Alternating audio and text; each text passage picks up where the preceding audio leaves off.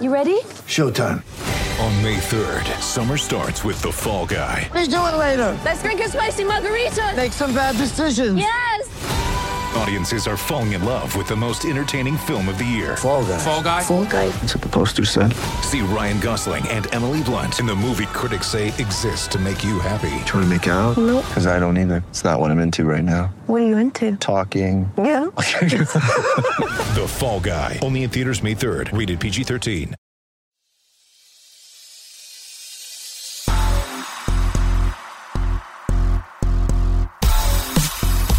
Hey, everybody, welcome to season three of Just Getting Started right here on the Cumulus Podcast Network. I am your humble host, Rich Eisen. Seasons one and two in the books. It's been a uh, fun podcast that I, uh, I just got started back at the height of the pandemic when life was completely upside down. And I figured, you know what, why not start a podcast in which uh, the guests come on and tell their stories, their origin stories about how they just got started and whatever they do for a living, or if they changed um, professional horses midstream at any point in time, how they did that, why they did that, what sort of um, pitfalls they overcame, just so maybe you can have something portable in your lives to just get started on something new or just get started on plowing through this crazy ass world of ours. And the first season uh, was a total blast. You can go check out the first season of it, where I kind of plumbed the depths of uh, of my guest Rolodex and got some um, some folks to to tell their stories from all over the map, from my buddy Pat McAfee to the novelist Harlan Coben, Dr. Anthony Fauci told his origin story and how he just got started, the actress Julianna Margulies. And then last year, uh, for um, season two, it, it wrapped up with the voices of the NFL, 10 of my colleagues in the NFL who call games for a living or do what I do for a living, talking about the NFL every single day, and Al Michaels and Jim Nantz and Joe Buck. Uh, Amy Trask, the longtime executive of the Raiders, now with CBS, my buddy Adam Schefter, so on and so forth, told all of their origin stories. And now it's time for season three. And my first guest of season three happens to be the new host of this podcast, who's going to be hosting this podcast from this moment on. And she is a longtime broadcaster in the sports world. Uh, and I know her extremely well because I've been married to her for 19 years. And she is the mother of our three beautiful children, Suzy Shuster. Hi, Suze. How are you? I don't know if you can see, but in the background, every so often are three dogs. Well, two plus my mother's dog Yes. are trying to let themselves into my office. So bear with me. There may be some intermittent barking going on, but you know what can mm-hmm. you do when when one tries to juggle as one does, taking over, just getting started. Well, you know what? Uh, I think uh, fans of this podcast might have heard barking dogs in the background every now and then. Our erstwhile producer, Major Domo Lou Pellegrino, and uh, might have been uh, making sure that the dogs don't don't make air. So, um, if anybody wonders who let the dogs out, it's the the, the people who let them in.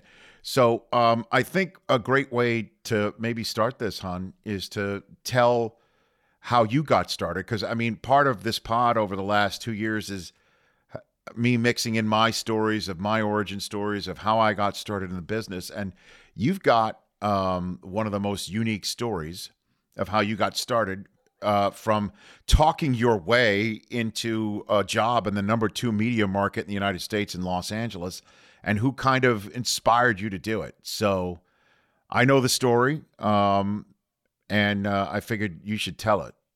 You know, it's funny as as we're talking here, I'm thinking I'm actually just getting started on this too because I'm in a midlife renaissance as well. So maybe I am the right person to take over this podcast.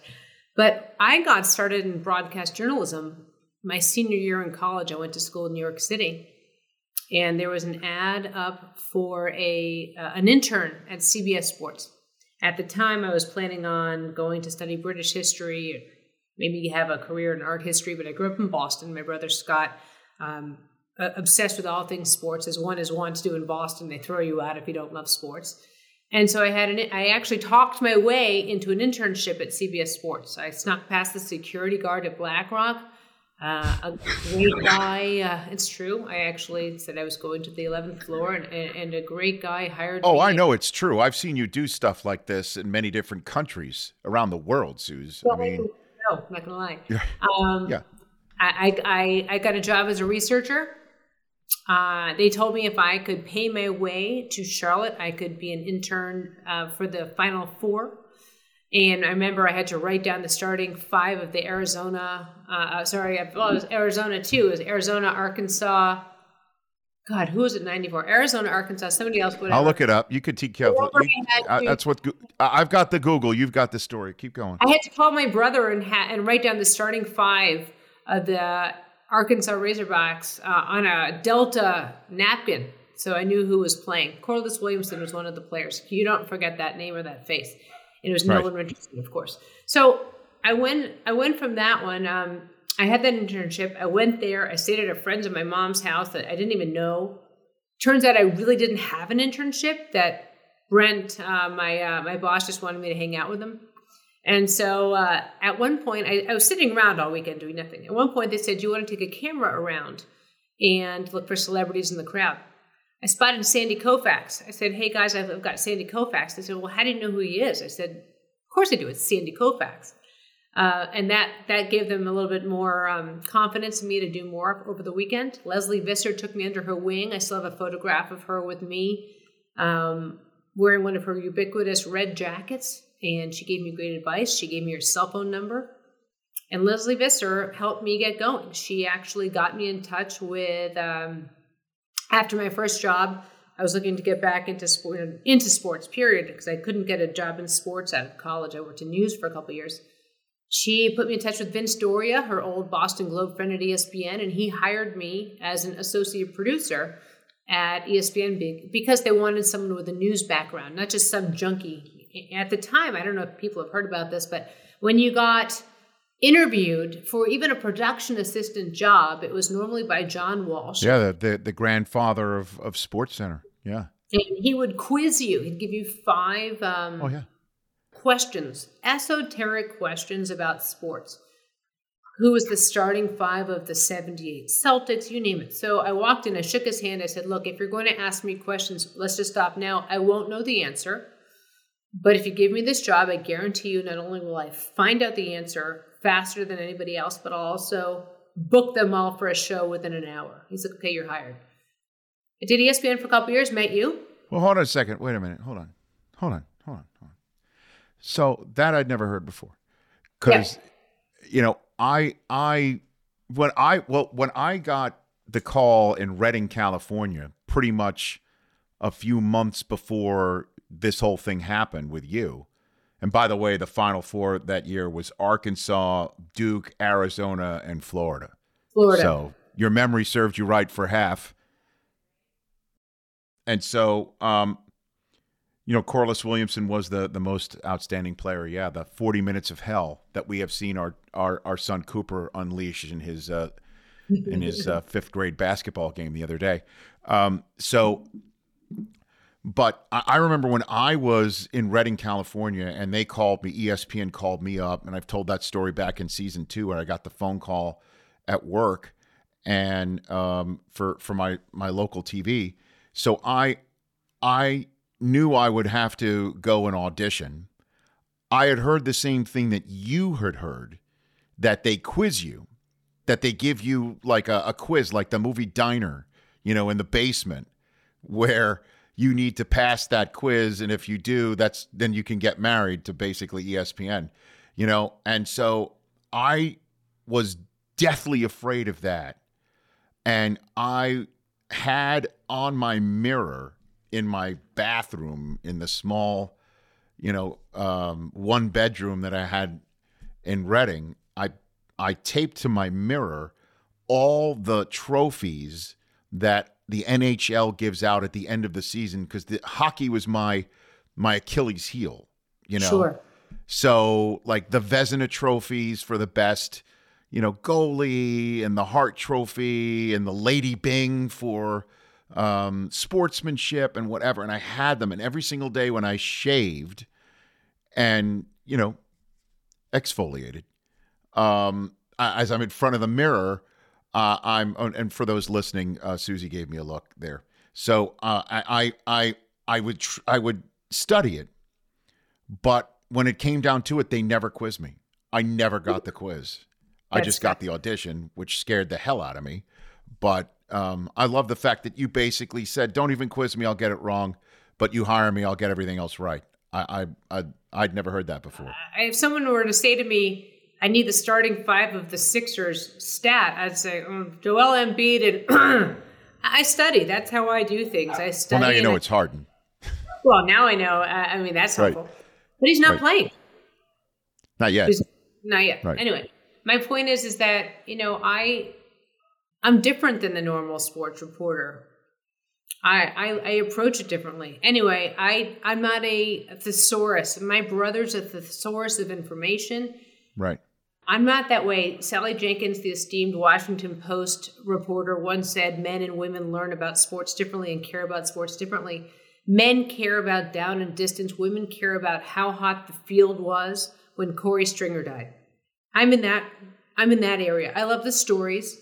I love the guys playing, I like and the women playing. I, I love excellence I've seen you care about. I've seen you care about down and distance too. You know. well, I mean, care about that if, if, if it's the Patriots, yeah. I mean, I'm, Right, an right. I'm not an idiot.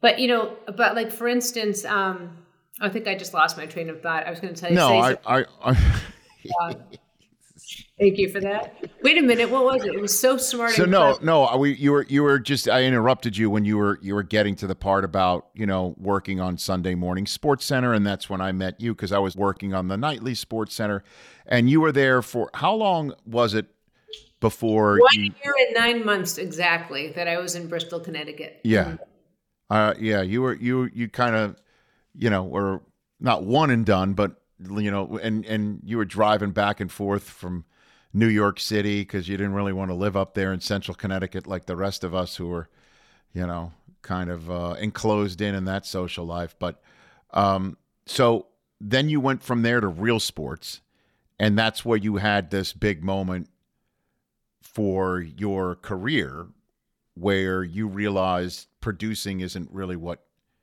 you wanted to do anymore.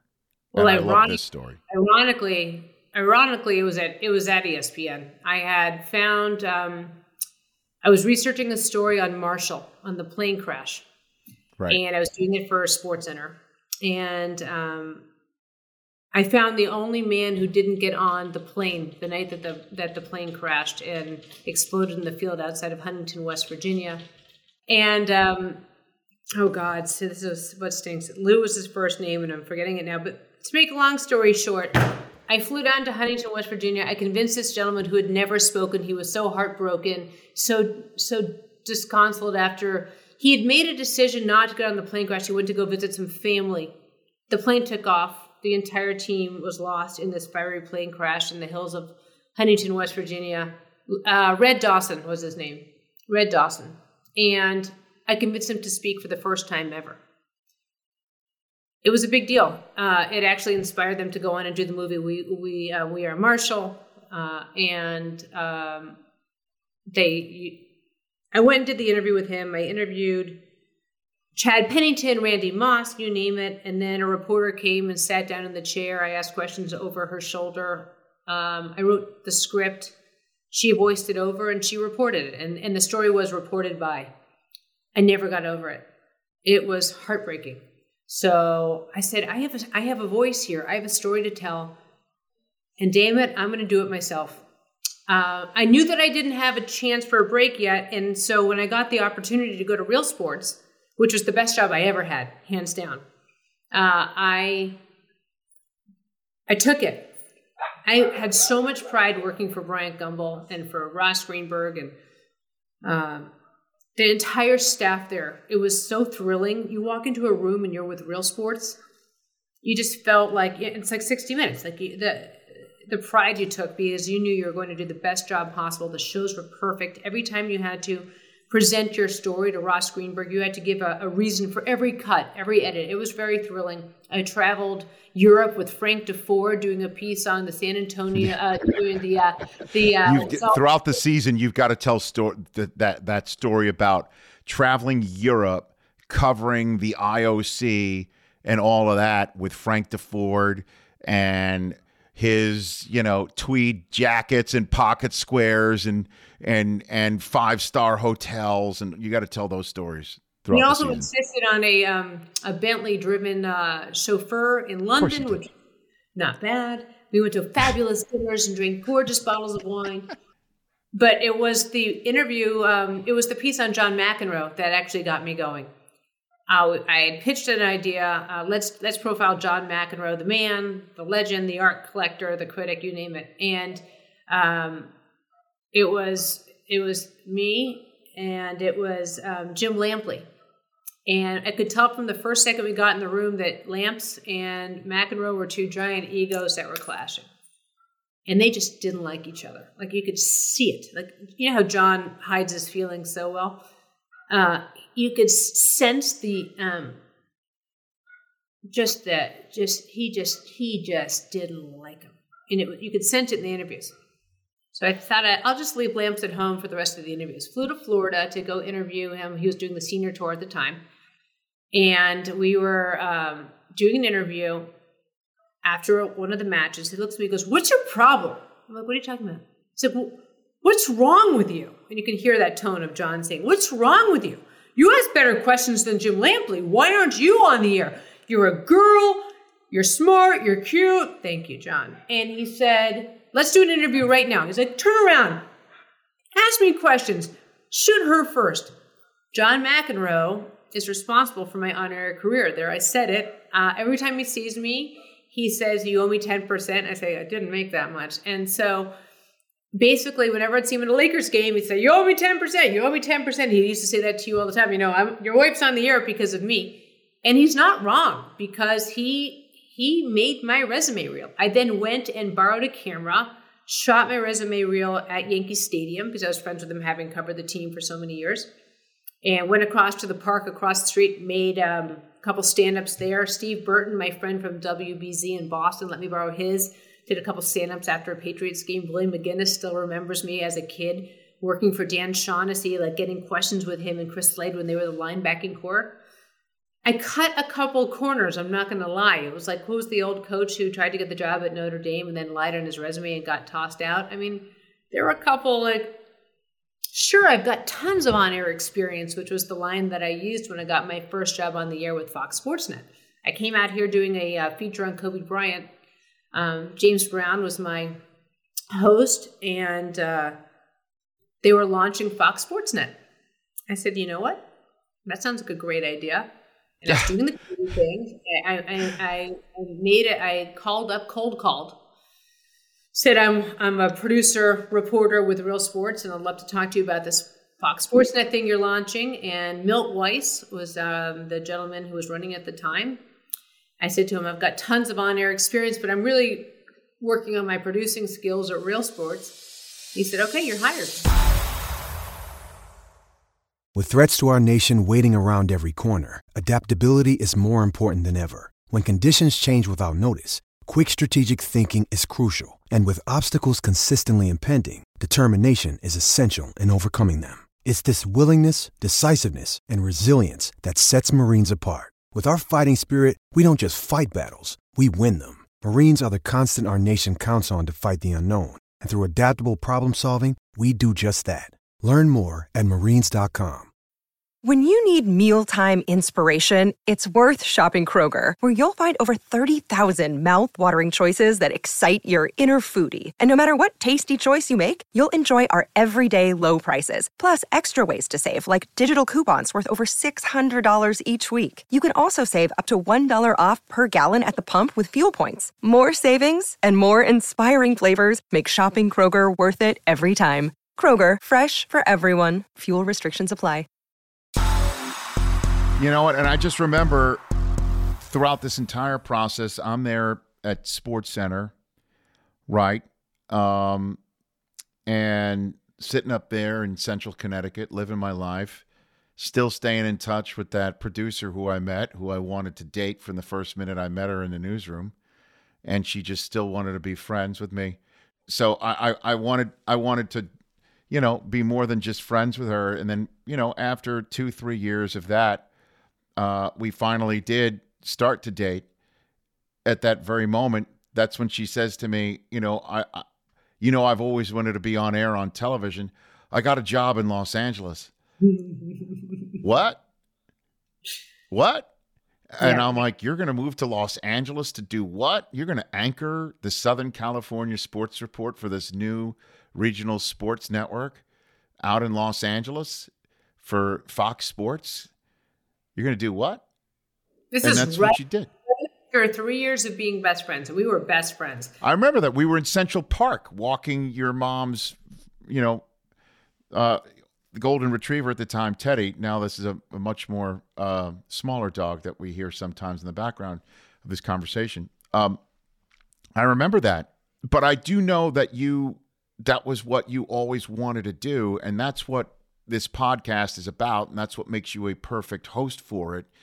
Is that what you just told is a it's like a lunar landing you know it's like a moonshot like to do that to to to be told by a legendary tennis player why aren't you doing this thing and then you taking that to heart on top of you having an experience where you didn't get to do something uh, on the air and um, wanting to do it yourself and you did it yourself except for the on-air part and you made it happen albeit in a very seemingly uh, underhanded way to be very honest. Um, but whatever you you know you got on the air and then and then you were here in los angeles for easily the greatest sports era you know of modern times in this town you know where obviously showtime lakers and you know you've got the dodgers of the 80s um, at the same time but you covered it all God, I so what was so cool about it was, and then this is what I will say for all of you who who are uh, uh, afraid or doubting yourself. I was so nervous about being found out that my first piece for the Southern California Sports Report on Fox Sports Net was a, a piece on the Anaheim Angels. I was so nervous I didn't shoot a stand up, and I just was hoping that they wouldn't notice because I really didn't have the. I mean, I could do it, but I, I was so nervous. I said, "Oh, you know, I don't want to be. I'm not selfish. I don't have to be on camera all the time."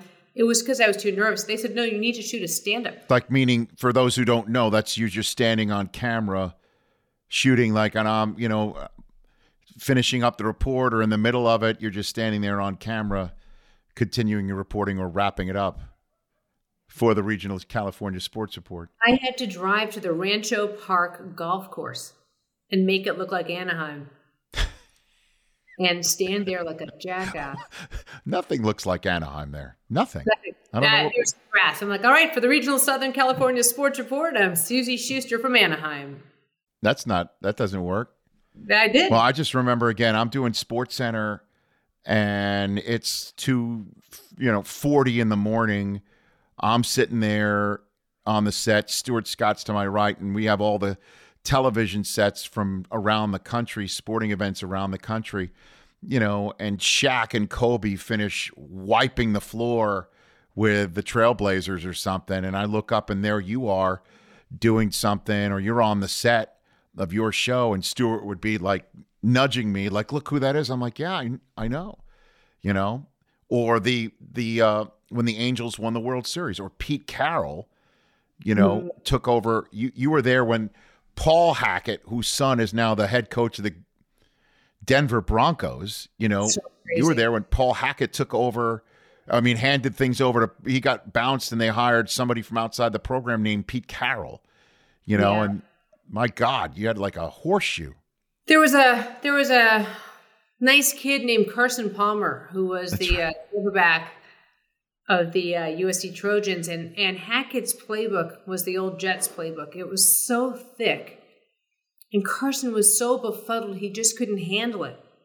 And so Pete Carroll came in, He threw everything out. He simplified things down for Carson Palmer so that he understood them and rebuilt his confidence because Carson was a kid from Southern California. He was from one of those Rancho Santa something or others.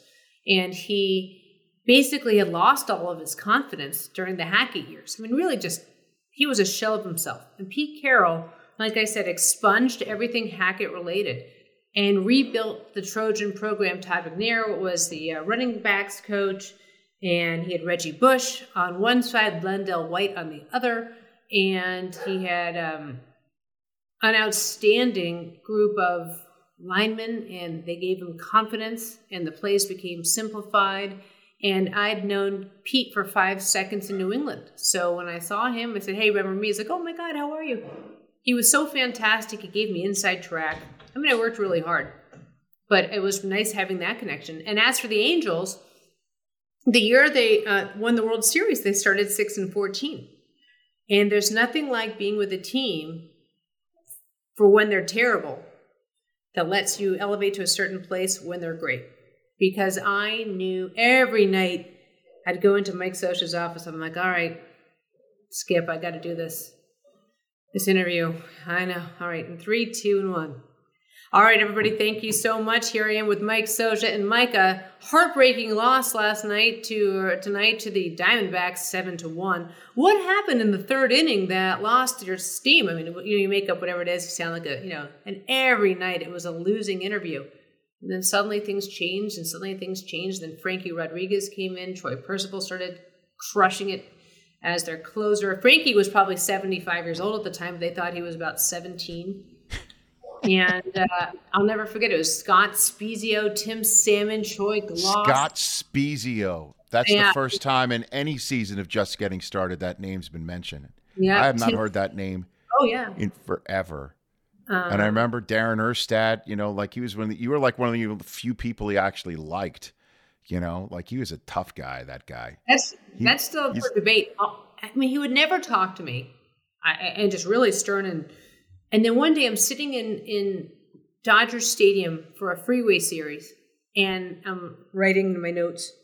And somebody kicks my chair. I look up, it's Darren. He says, You didn't tell me that Rich Eisen was your boyfriend. I never asked. Oh, that's right. I'm sorry. I'm misconstruing Darren Erstad with Barry Bonds. You were one of the you were the only person Barry would talk to, and still to this very day. And I think that's what everyone's going to figure out here on this pod is that Suzy's uh, your your Rolodex is deeper than mine, um, and that's what's pretty cool. So um, your the guest list is going to be diverse, and it's going to be um, terrific. And uh, the same pod is going to unfold and I am so happy that you are doing this. So why don't you come across the hall, take the chair, and tell everyone who your guests or booked guests are going to be. Here's what I'll do: is I'll tap dance. She's going to let the dogs in first. My God, you'd see right here as she's letting the dogs in. Um, these dogs follow her everywhere.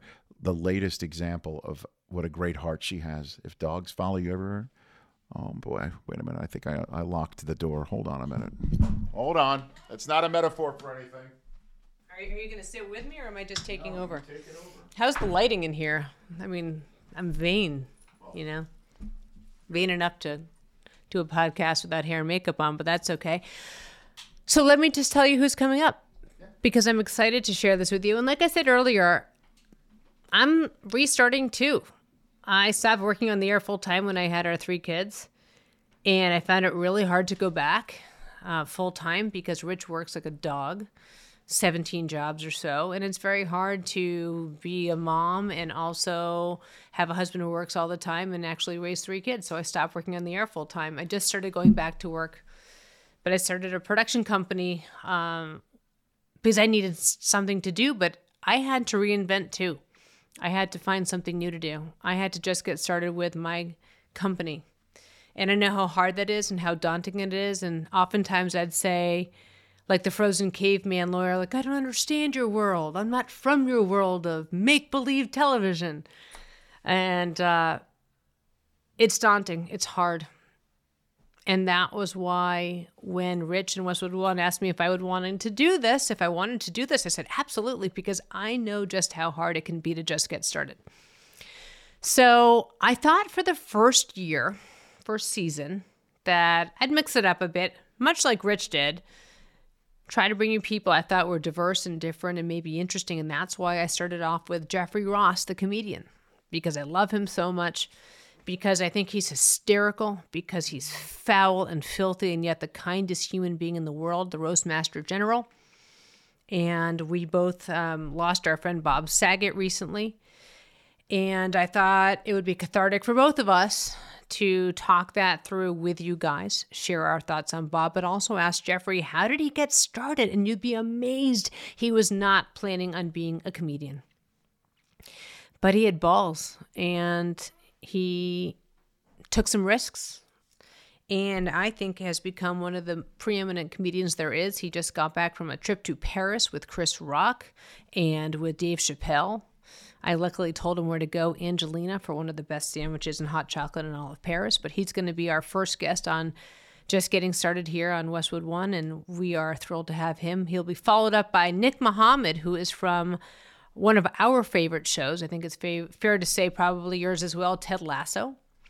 Uh, and he's going to be one of the most important characters in this upcoming season. Obviously, we saw him He's the clubhouse. Um, he was originally just the towel guy, right? And he made his way up and became the coach who got angry and stormed off and dyed his hair gray and now is the manager of the opposing team, uh, Hannah Waddingham's husband's team.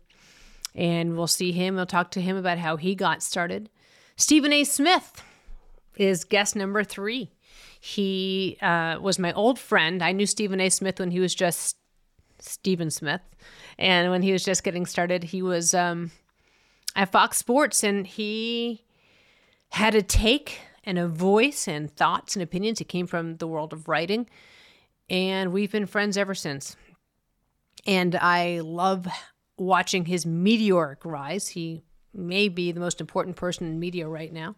So he will be guest number three, followed by Michael Irvin, who's guest number four, who is my friend before Riches. There, I said it. Michael was at our wedding in a 10 piece blue suit. He uh, stuck out. It was fabulous. I was um, thrilled to have him on my side of the aisle. And then, you know, we've got a bunch of other asks out. I have a bunch of actors. I'm basically making Paul Rudd do it. Sorry, Paul, do you know that you're doing it? Uh, making a couple other friends of ours who are big time actors and actresses do it because I think they have great stories. And I want this to be inspirational. Life is really hard right now. And it takes a lot of balls to try something new or to get going at all. So I'm hoping that we have something inspirational and fun. I'm hoping that you'll laugh. I was amazed at how dark things got in our first episode. I think that will be important for everyone to hear as well because things aren't always perfect and life is not always perfect. And sometimes you just need a little push, just a little bit of help, someone to reach out their hand and pull you along or to push you from behind and say, you can do this. And I'm hoping that's what you're going to get from just getting started. So, with that, I will sign off as the host of Just Getting Started. I'm thrilled that you guys are all listening to this today. I also want to say, I would hope that you'll reach out and tell me who you want to hear from. And if you have thoughts and comments, if they're nasty, I'll, I will ignore them. I have thick skin from doing this for a long time. Not that thick.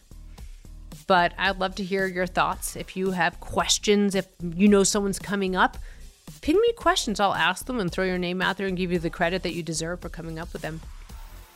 But I'm looking forward to being with you and to growing this alongside with you. So, with that, I'll say thanks and talk to you at the next episode.